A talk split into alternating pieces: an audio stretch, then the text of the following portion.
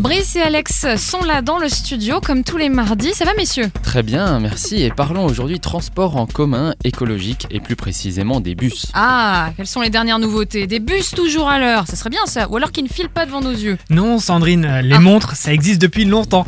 Mais plus sérieusement, à Paris, la RATP a passé commande de 800 bus 100% électriques, dont 150 seront en service d'ici 2022.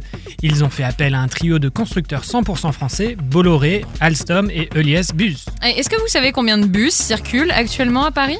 Pas loin de 4700 bus, dont une très grande majorité roulent au diesel, 140 roulant au biocarburant et 83 sont déjà électriques. Et comparé aux autres capitales et dans le monde, ça donne quoi? Alors d'ici 2030, le Luxembourg par exemple souhaite que tous les bus soient électriques. À grande échelle, la Chine est loin devant et dispose de 400 000 bus électriques alors que l'Union européenne n'en a même pas 2000.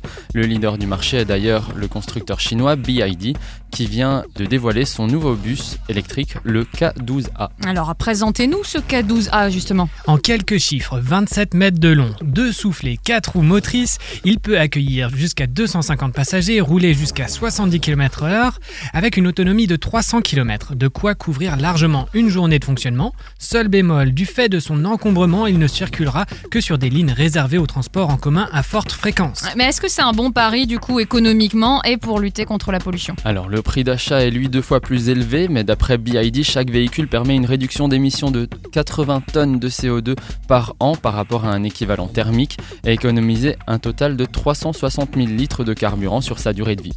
Bon, on espère hein, que ça permettra de lutter contre le fameux smog dans nos capitales. Et oui, et parlant de- en parlant de brouillard, qui n'a jamais eu de buée dans la voiture ou sur ses lunettes Ah oui, si, si, j'en vois souvent à qui ça arrive. Vous avez une solution à ça?